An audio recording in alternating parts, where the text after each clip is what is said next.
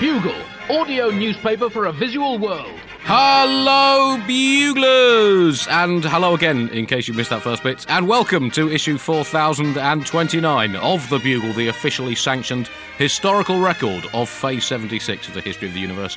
I am Andy Zaltzman, live in London, also in London, albeit a slightly different part of London, uh, two metres away uh, across a desk. It's the Suzi Quatro of satirical comedy, Nish Kumar. Big intro. Big intro. Well, I, see you and Quatro as, you know. Oh, peas in a pod, Andy. Peas in a Absolute pod. peas in a pod, Yeah. me and the quat. me and the kumquat. In fact, kumquat is the name of my double act with Suzi Quatro. really? That conjures up a whole load of extremely disturbing images. how, how have you been? It's been a couple of months since. yeah, it's been uh, a while, Andy. Yeah, how have you been? I've been. You've I've, been on your travels. I've been You've come hemisphering it up. crawling back. Crawling back, yeah. This is my third hemisphere of the last month. Southern, uh, northern, and uh, east, eastern.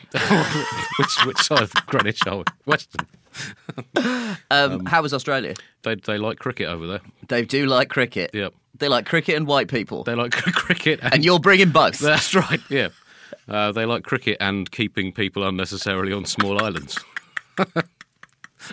what have you been? Have you been any, any more globe trotting? Have you been uh, been hanging out here, just soaking up the election I've glory? been, I've been to a little place called Croydon a couple of times, Andy. Sweet. I made a glorious return to the football pitch this Tuesday. Massive stuff, Andy. Right. I, I would describe my performance as sporadically effective.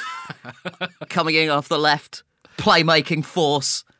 You know, they don't just call me Riyad Mahrez because they're being lazily racist. Let me rephrase that. They do call me Riyad Mahrez because they're being lazily racist. I uh, forced a penalty. Right. A spectacular chip from 30 yards that was handled by one of the centre backs, who uh, later claimed that he was in goal, uh, which led to a slightly contentious moment with the referee, i.e., a collective decision made by all of the players. Uh, communists. stepped up, missed it. Then, Shocking. five minutes later, forced another handball um, and uh, stepped up, sent the keeper the wrong way, slash the keeper tripped over and I kicked it the other way, depending on who you talk to. Sporadically effective is what we want on this show. So hope we can maintain that form. This is Bugle 4029. 4029, incidentally, the average estimated time in nanoseconds between Donald Trump opening his mouth and someone somewhere in the world saying, Oh, what now? also, the number of people on average it takes to change a light bulb. If you include everyone involved in the manufacture, transportation, and retail of the light bulb, including the mining and creation of all the constituent parts of the light bulb, as well as the one or more people required to actually insert the light bulb at the bulb interface. Uh, this is the bugle for the week beginning Monday, the 22nd of May. On the uh, 23rd of May, a couple of sensational anniversaries to mark this week. On the 23rd of May, 1533, the marriage of Henry VIII and Catherine of Aragon was declared null and void. Ouchie. The Pools panel verdict was no score draw. Um, uh, one of the biggest breakups in romance history. They didn't just have to split up their music collection, which of course was trickier in the uh, early 16th century. Yeah, Um, absolutely. Who takes the lute player and who takes the lute? Exactly. Yeah, well, exactly. You can't both have Brian. um, Henry VIII was in favour of chopping the lute player in half, although his half of a person generally just around the neckline. Yeah. And also very hard to play a half clavichord once you've karate chopped it to pieces. um, but they also had to split an entire religion. They split Christianity. Um, which is rather trickier than uh, a load of CDs. Uh, so yeah, that causes uh, ructions that reverberate to this day. The old split of the Catholic Church and the Church of England. They'd been married almost 24 years before the split, and Henry packed another five wives into the last 13 and a half years of his life. That Some dude loved getting married. serious speed wifing from the big lad, and um, I imagine by the last wedding, his toast had lost some of its enthusiasm. for better or worse, but let's face it, for worse. The uh, Catherine of Aragon breakup took eight years from uh, 1525 to 1533, basically, from when he first started getting the hots for Miss Boleyn. And, uh, and he got quicker at that. He got quicker at ending his relationships. kind of 21st century Tinder style, although he tended to swipe downwards rather than sideways. On the, the 23rd of May 1618, the second defenestration of Prague, precipitating the Thirty Years' War, Wars had some proper length in those days. Life was life was slower in those days. Yeah, your hundred years war, your thirty years war.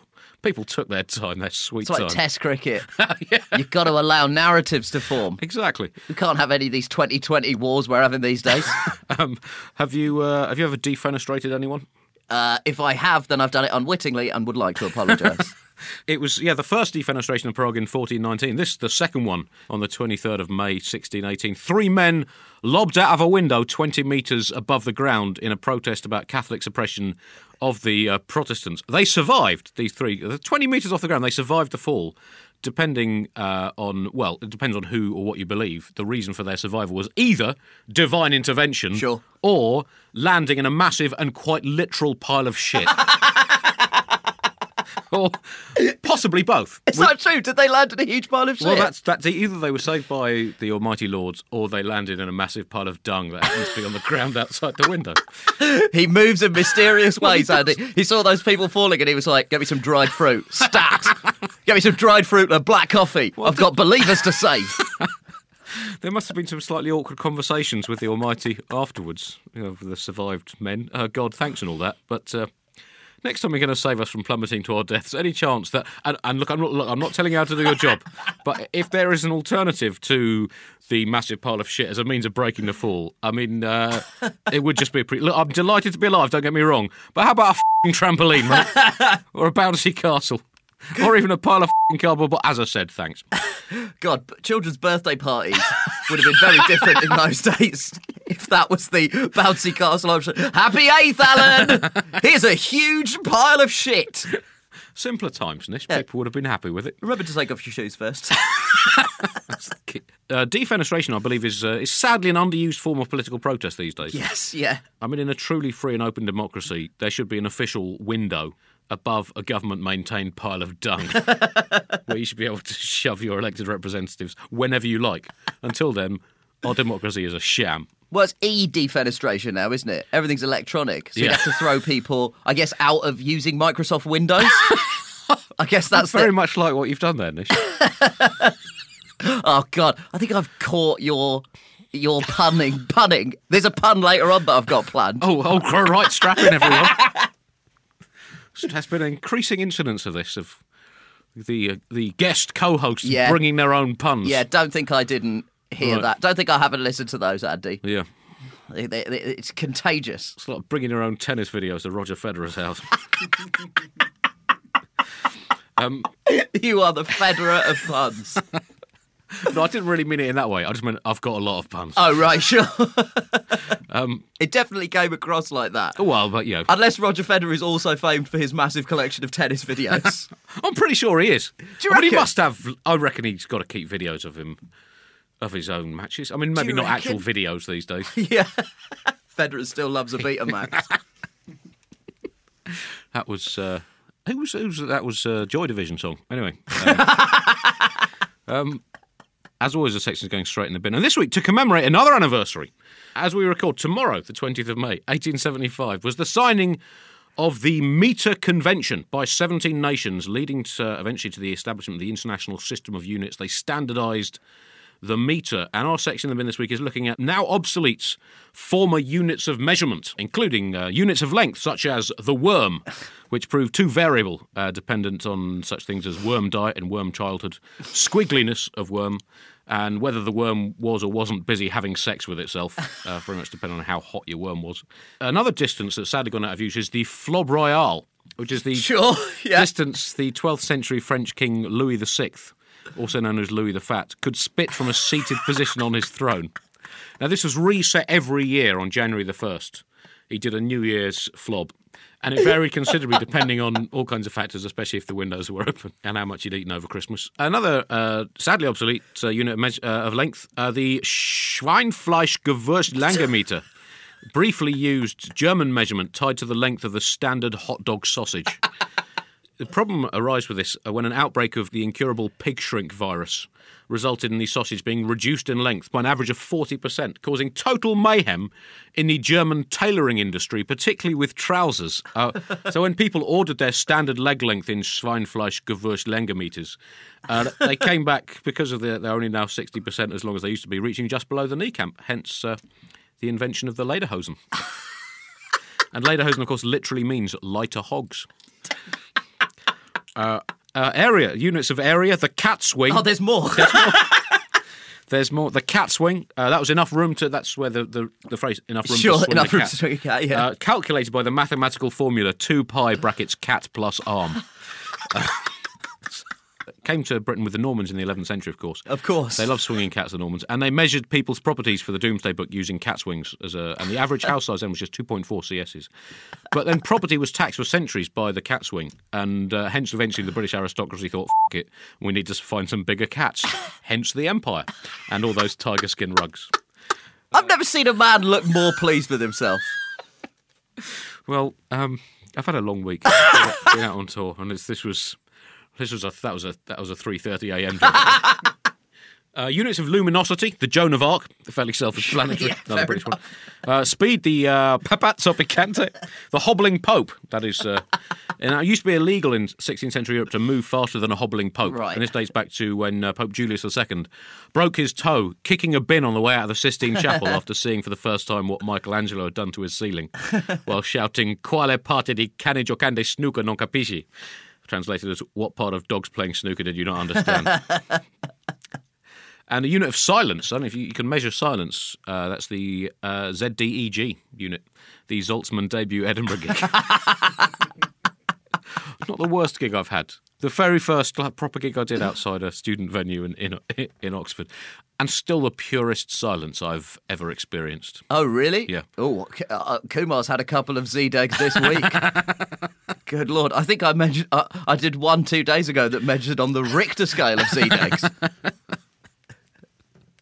Anyway, that section, uh, well, the rest of it in the bin. Top story this week: electile dysfunction. Very good. Very good. There you go. I learned from the best. That's a Billy Bragg album, I think. Wasn't it? It is a Billy Bragg. uh, and it's election season in the UK. Uh, Theresa May has called a, a snap election, and the phrase snap election is definitely the most fun thing about the whole election. uh, it is going to be a uh, sobering few weeks uh, for this country as the British public faces a choice of a person they don't really trust. And a person they don't really like. it, we are not so much stuck between a rock and a hard place as we are stuck between a rock that we think may have sympathised with the IRA and a hard place that may be trying to kill old people. Uh, yes, the election no one wanted, called for reasons no one particularly wants to think about. With the results seemingly so foregonically conclusionised, is that a technical term? Uh, that Theresa May could spend the next three weeks in a cryogenic freezer without it affecting the result. If anything, in fact, her poll ratings might actually go slightly up as it would make her seem a little bit warmer than she generally does. and, and, and this week. Bird on you, May! Take that! This week, it's been manifesto week. I mean, they don't really put the manifest into manif. Obfuscesto, perhaps, would be maybe a slightly more appropriate uh, term. All the parties basically been accused of turning back time to various degrees. That's right. Labour's been accused of wanting to take us back to the 1970s. The Liberal Democrats quite openly want us to take, to take us back to the 22nd of June 2016, the day before we voted for whatever the fuck Brexit turns out to be. The Conservatives essentially seem to want to take us back to the late 16th century, when we had an all-powerful female monarch and no one else was allowed to say anything. But I got I got their election leaflet through my letterbox, and it, it had the word "strong and stable leadership." I mean, it was like Bart Simpson at the start of the, the start of an episode. it's just all over the front page, and then pictures of just no one but Theresa May. We Yeah. should establish for non British buglers, because people in Britain are so sick of hearing that phrase now. Strong and stable is very much the catchphrase of this election campaign. It's very much the eat my shorts for the post 9 11 era. It's, uh, it's strong and stable leadership. That's the message that Theresa May is trying to ram home by literally saying it at every conceivable opportunity. It's numbing the effect of it. Strong and stable leadership. Strong and stable leadership. All good work and no play makes Theresa a dull boy. All good work and no play makes Theresa a dull boy. And uh, UKIP want to seemingly take Britain back to about 5 billion BC before the purity of this nation was sullied by the evolution of life. UKIP is still disputing the outcome of the Battle of Hastings. Just set it up. Set it up to the TV umpire. yeah, exactly. Yeah. That arrow was fired from an offside position. yeah. Um, there was a, a- an extraordinary spectacle this week because the leadership debates are no more. We Yeah. tried it for a bit, and now we've decided that we've had enough of seeing our political leaders actually debate with each other. Um, so yesterday, uh, viewers on ITV were treated to a, a debate between all the leaders of the major parties except Labour and the Conservative Party.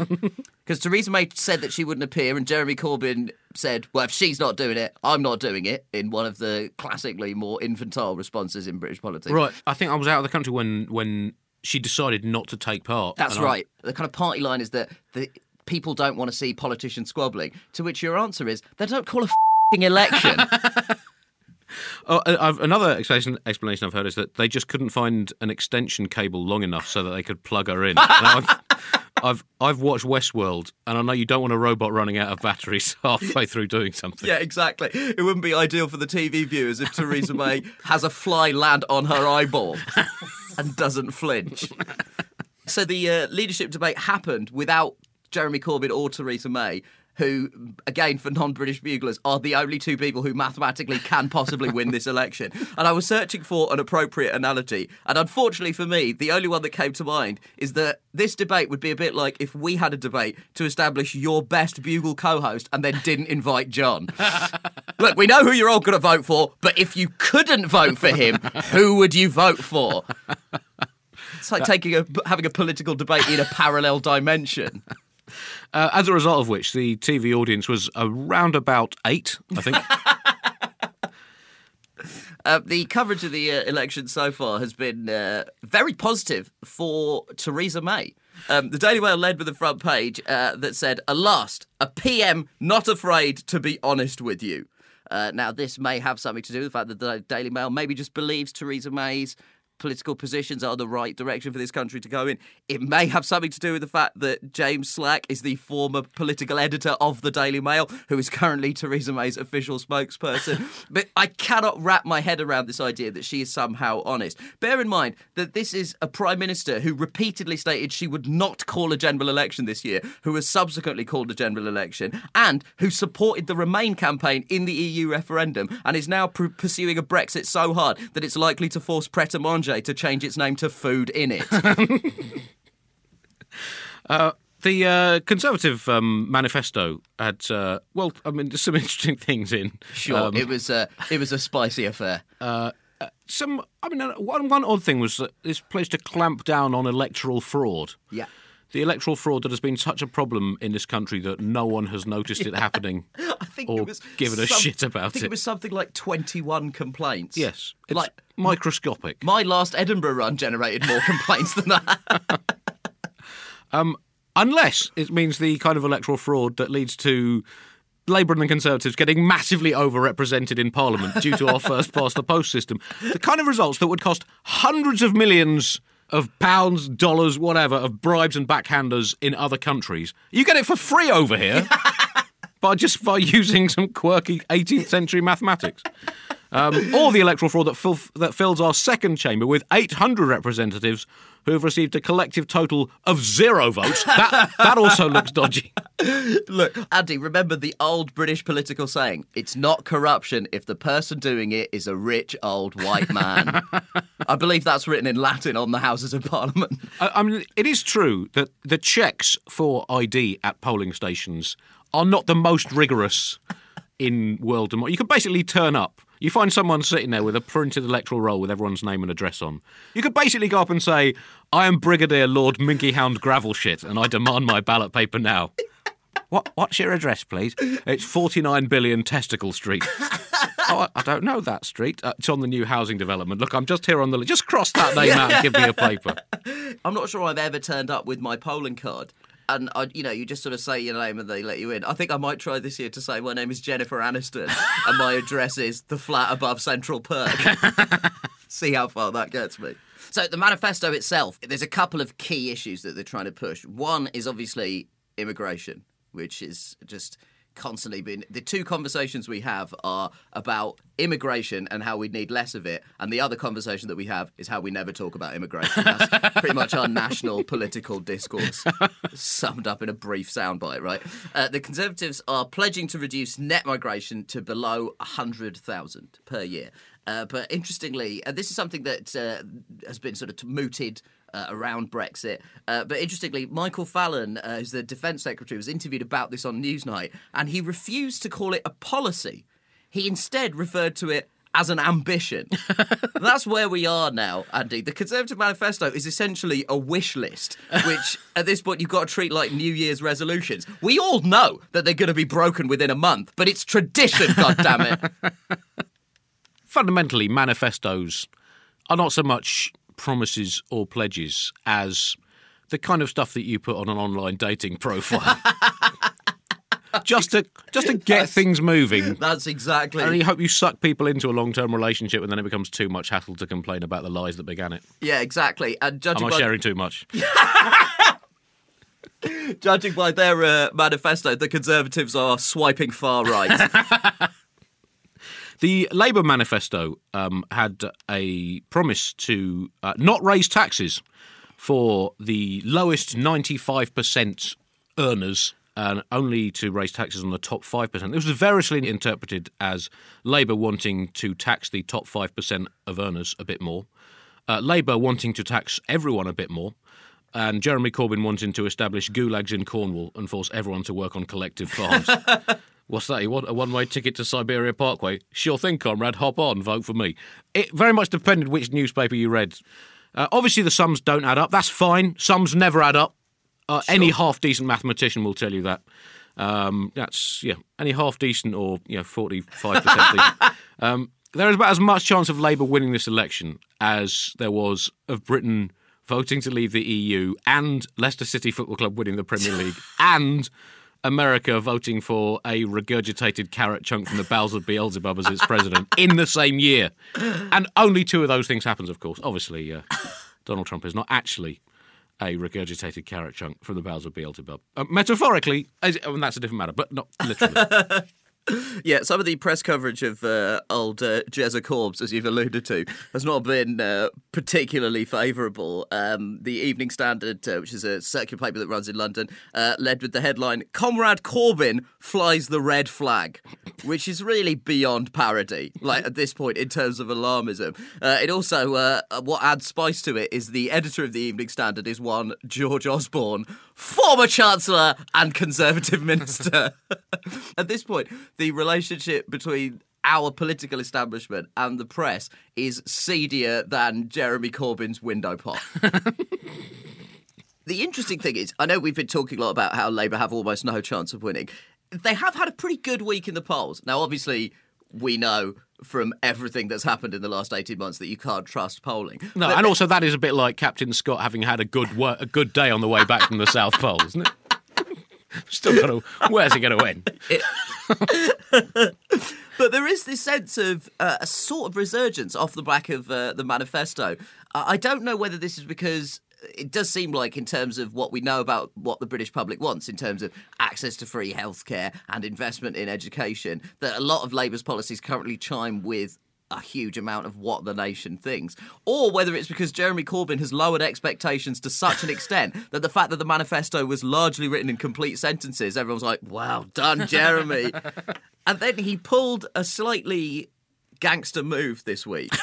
I don't know whether you did you watch Theresa May be interviewed by Robert Peston. Uh, I didn't see that. No. She was being interviewed by Robert Peston on the ITV News, and they had this feature on it where everyone could ask questions via Facebook Live because everything is terrible.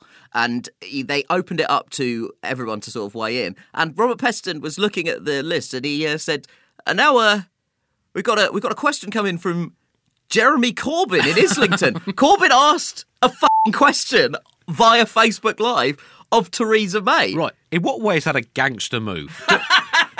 Do, do, do gangsters now perform most of their transactions via Facebook? Is this? Am I out of the loop? Yeah. Okay. right. That's how it works. You're much. You're, you're much closer to these. Uh, I've got these- much closer to the street. yeah. But yeah, he asked her a question about how she, uh, why she wouldn't, uh, why she wouldn't debate him, and it is starting to look bad because. As we've all established, the country does not seem to trust Jeremy Corbyn for whatever reason, in spite of the fact that his policies are polling pretty well. But I think it is starting to dawn on people that if Corbyn is that bad, and May is still scared of him, how shit must she be? like, how bad must she be if she's worried about being seen on the same platform as him? Uh, another Labour policy is to renationalise the railways, Sure. which is another thing that divides opinion in this this Yeah, country. largely between people who use the railways and people who don't use the railways. I mean, the railways have their glitches currently, as my late appearance to this podcast. I don't know. If you could just cut out the silent 15 minutes before I turn up. it wasn't silent, mate. I was doing some classic top level riffing. Definitely cut that out. um, renationalising the railways, is it going to make things better? Yes. No. But, but at Yeah, least when yeah. your train doesn't turn up or is so full that you've got to sit on someone else's shoulders who's taken a dump in the toilet, at least you know that the state is losing money rather than some businessman somewhere making a fing mint on it. Well, exactly. We actually spent uh, as much money uh, subsidising our railways, I think, between the years of 1996 and 2010, as France did on its entire nationalised railway service. And French tickets, uh, on average, are considerably cheaper than uh, than our tickets. And when you think about privatising the railways, when you reflect on it, it does seem like a nonsense thing to do because the whole point about privatization is that it's supposed to provide competition, but you can't have competition. Like, there's only one track. Like, you can't race the trains. So what we've done is instead of having one big monopoly, we've got a string of big monopolies that have no like the only way for you to compete is if your train to Bristol is shit is to go, well, I'm going to Scotland. That'll teach you, Bristol Train Company. Uh, well, well, much more to talk about with regard to the election, including the uh, Conservatives' very high profile reform of social care, which is, um, I think, making people quite afraid of the concept of death. Yeah. Uh, but we will talk about this in a couple of weeks at the, the live bugle at the Soho Theatre. That is now sold out due to A, colossal public demand and millions of people wanting to see it, and B, it being held in quite a small room. Uh, but there is another live bugle at the uh, Underbelly on the 13th of July, also featuring Nish and Helen Zaltzman, my sibling. Time to move on to Across the Atlantic and the trumpet section. Is trumpeachment going to happen? Are we going to see James Comey and the Giant impeach? Um, could Comey take down the comb over? Could the FBI bring the end of the FBI? And obviously, we know what the F stands for. The the B can be whatever you want, and the I is probably idiot. But I'm sure there's alternatives for it. These are such weird times. There's for no way that Trump doesn't own one of those T-shirts that says FBI and where it stands for female body inspector. There is no, there is simply no way. If he doesn't own one, it's only because he doesn't know they exist. I mean, it, we, we need to look for the positives when it comes to that. I mean, Trump has not brought he's not brought an excess of dignity to the office of president.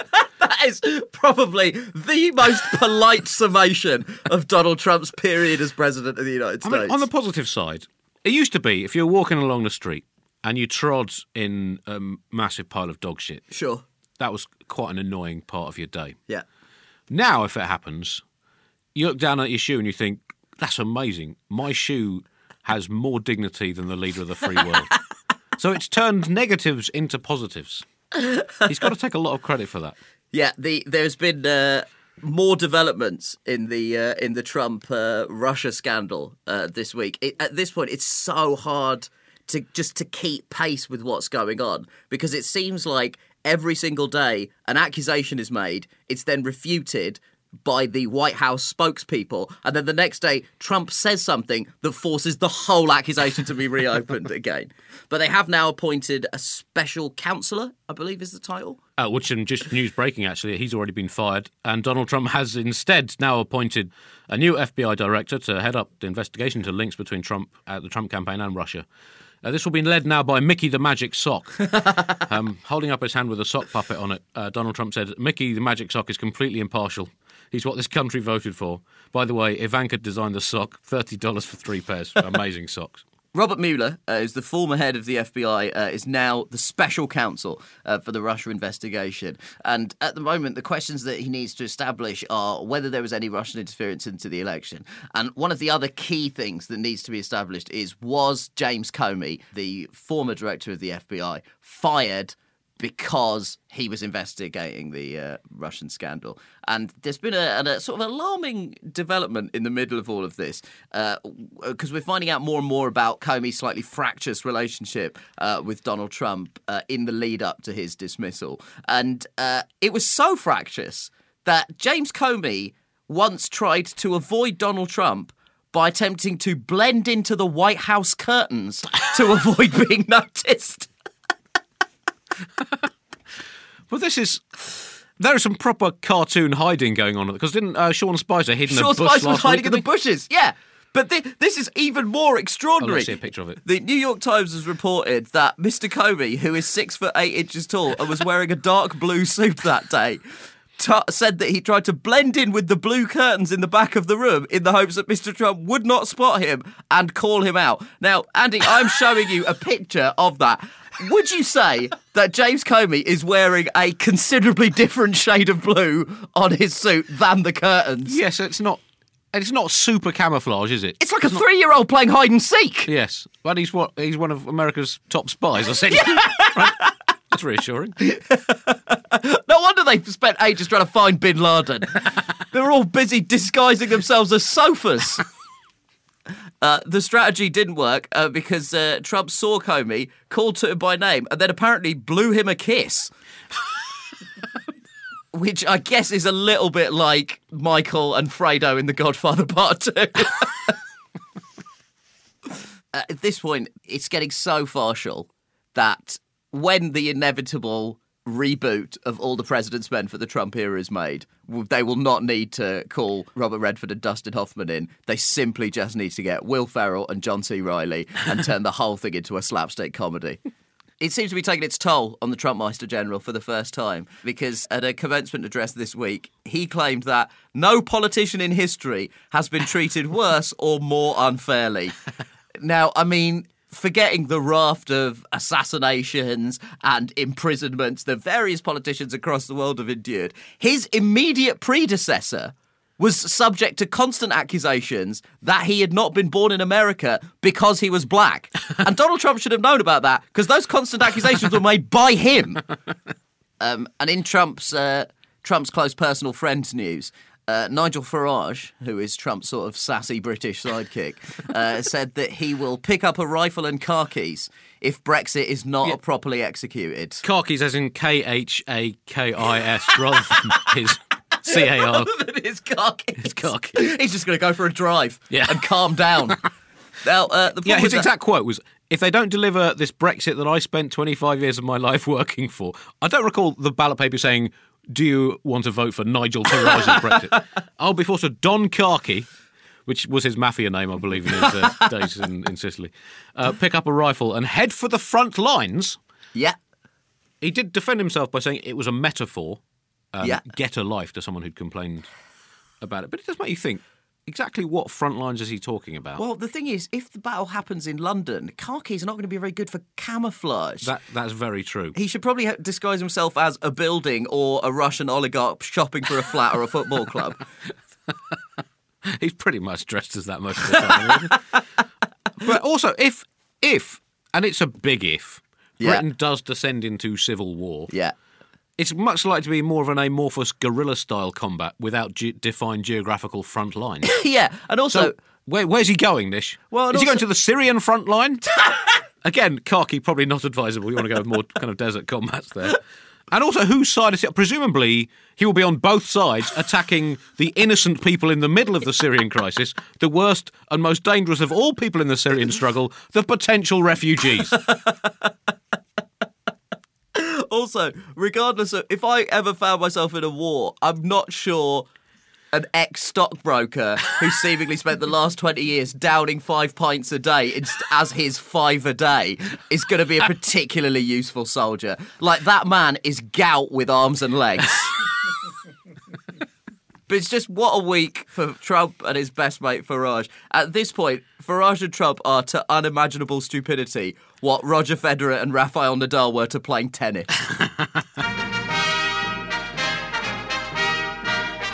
Art news now and big money transfer. Picasso's Femme Assise, Robe Bleue, or Seated Woman in a Blue Dress, uh, big money transfer, £35 million. It's gone for a painting of one of his former lovers, Dora Maar. You've got to ask her, where will Femme Assise fit in the uh, Chelsea lineup next Very season? difficult to say. I mean, can, can it play in a 4 2 3 1 system alongside Van Gogh Sunflowers? Are we looking at kind of squad rotation? It's a big call to have Matic, Kante, and the Picasso painting vying for that holding midfielder spot. Also, an untitled piece by Jean Michel Basquiat, the French artist. That's gone for £85 million. Wow. The first post 1980 artwork to smash the $100 million barrier. Shows if you're. If you're old enough, uh, if you're good enough, you're old enough as an artwork. you know. Um, and It's the Paul Pogba of paintings. That's right. You know, you're, you're investing for the future. That is going to that's uh, it's going to do a job for a long time. That painting.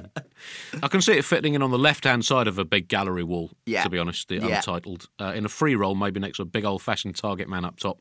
Maybe a you know a great big Renoir. Yeah. Or uh, you know you want to go old school, a, a Rubens. Uh, you bought a cou- couple of nifty little houses doing the mid mid mid wall donkey work. It could be a could be a very successful signing. Yeah, sounds very much like the job I did at football on Tuesday.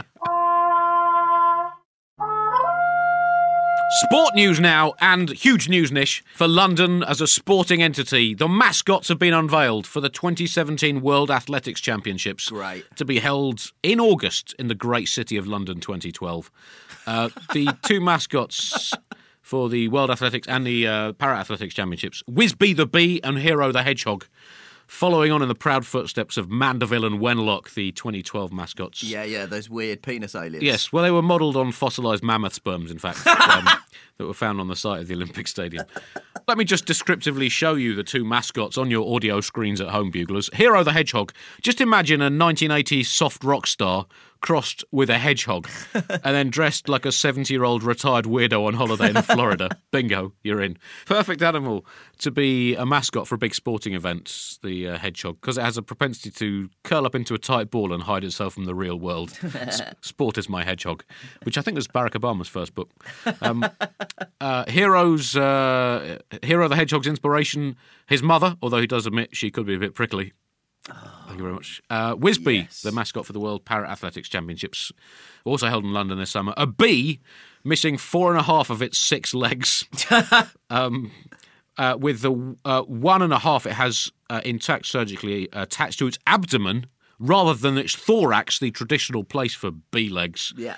Uh, by way of compensation, it does boast two human style arms and have a running blade, which is a nice touch, but you would have thought of limited value to a creature best known for flying. it also, the worrying thing for me, Nish, is that Whizbee does have a sting. Um, I'm sure everyone is hoping it's not deployed during the course of the championships for obvious reasons. I mean, kids don't want to see you know, a mascot getting a bit scared, lashing out with its sting, and then just slowly dying on the on the track. Whizbees likes pollen, flowers, hanging out in hives, and matriarchal monarchies. Whizbees dislikes rolled up newspapers and wasps. Too much guilt by association. But I hope they enjoy the celebrity and stardom while it lasts, Nish, because sports fans' affections are fickle when it comes to mascots, as Mandeville and Wenlock would testify. Uh, Mandeville, tragically, I mean, it's now almost five years on since his heyday, fell upon very hard times after London 2012, blew all his Olympic earnings on drink, drugs, and cosmetic surgery to bleach the embarrassing blue pigmentation all over his crotch, was uh, thrown out of the Brit Awards last year after turning up drunk and demanding to do a duet with the singer Pink, claiming the two had briefly been an item. Uh, currently reported to be considering a career change, Mandeville, and retraining as a traffic cone. Whilst uh, Wenlock, sadly not much better, spent eight months in prison after urinating through the railings at Buckingham Palace in 2014 while shouting, while shouting, "Remember me, Lizzie? We gigged together two years ago." Uh, Somewhat recovered after going to a rehab camp with other obsolete mascots, including Zakumi the leopard from the 2010 Football World Cup in South Africa, who narrowly escaped death at the hands of poachers, of course. Um, Word is the pelt from a genuine World Cup mascot can fetch up to $9 million in China, where it's used uh, in traditional medicine as a treatment for ambivalence about pointless pursuits. I think the Conservatives are trying to re legalise mascot hunting as part of their manifesto Well, no one wants to see another Roni the raccoon from the 1980 Winter Olympics. Also in uh, rehab, uh, spent a bit of time with his hero, in fact, Naranjito, the 1982 World Cup Orange, who was uh, hideously exploited uh, in the 1990s by illegal Cointreau traders. It's terrible what happens to these creatures.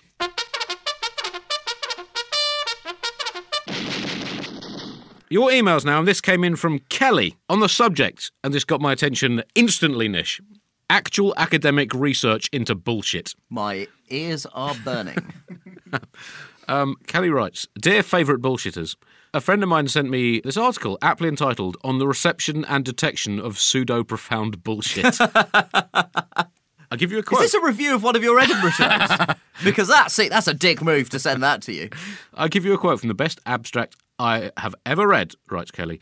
Although bullshit is common in everyday life and has attracted attention from philosophers, right, right from Aristotle to the present day, Yeah, absolutely. its reception, brackets, critical or ingenuous, has not, to our knowledge, been subject to empirical investigation. Here we focus on pseudo profound bullshit, which consists of seemingly impressive assertions that are presented as true and meaningful, but are acu- actually vacuous. That's a dangerous road to go down. Oh God. Kelly says, I wanted to share this with you all because, aside from it being an interesting read, it has to hold the record for most uses of bullshit in a peer reviewed article. a total, including the title, of 197 uses of the word bullshit. That is incredible. That's that's a lot. That's a lot of bullshit. 197, of course, ironically, uh, Michael Vaughan's high score in Test cricket, the uh, former England cricket captain. um, anyway, do send your emails in to hellobuglers at thebuglepodcast.com. But it is great that bullshit is finally getting the academic recognition. Yeah, I feel like that we should share that on some sort of uh, on the website. Yeah. Maybe it does feel like it's finally the academic justification this podcast has demanded and frankly deserved. Yeah, because I think bullshit's it's it's had a got a bad rap in this age of fake news. Yeah, yeah, Well, it's a much it's a much nobler pursuit yeah. It's a much nobler than fake pursuit. news. It was it was fine when it was just you bullshitting, but when it was the president of the United States, it starts to become a bit more of a problem. Vote Zaltzman. vote, Zol- vote Zaltzman 2020. The campaign starts now. I'm gunning for a position as Veep.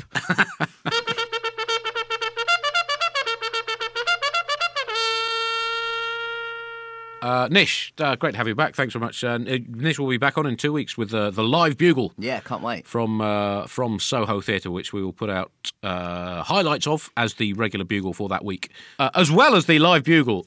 Also, Yeah. Soho Theatre, Political Animal on the 25th and 29th of May. And the 3rd of June. I'm doing another Satirist for Hire show at the Underbelly on the 20th of June. Nish, you got anything to plug? I've got a show at the Bush Theatre on the 3rd of June at 6:30 p.m. It's a new hour of hot comedy uh, from uh, from a man who in no way has to Google himself to find out where his gigs are that week. That brings us to the end of this week's Bugle. I'll be back uh, next week. Until then, Buglers, goodbye. Bye.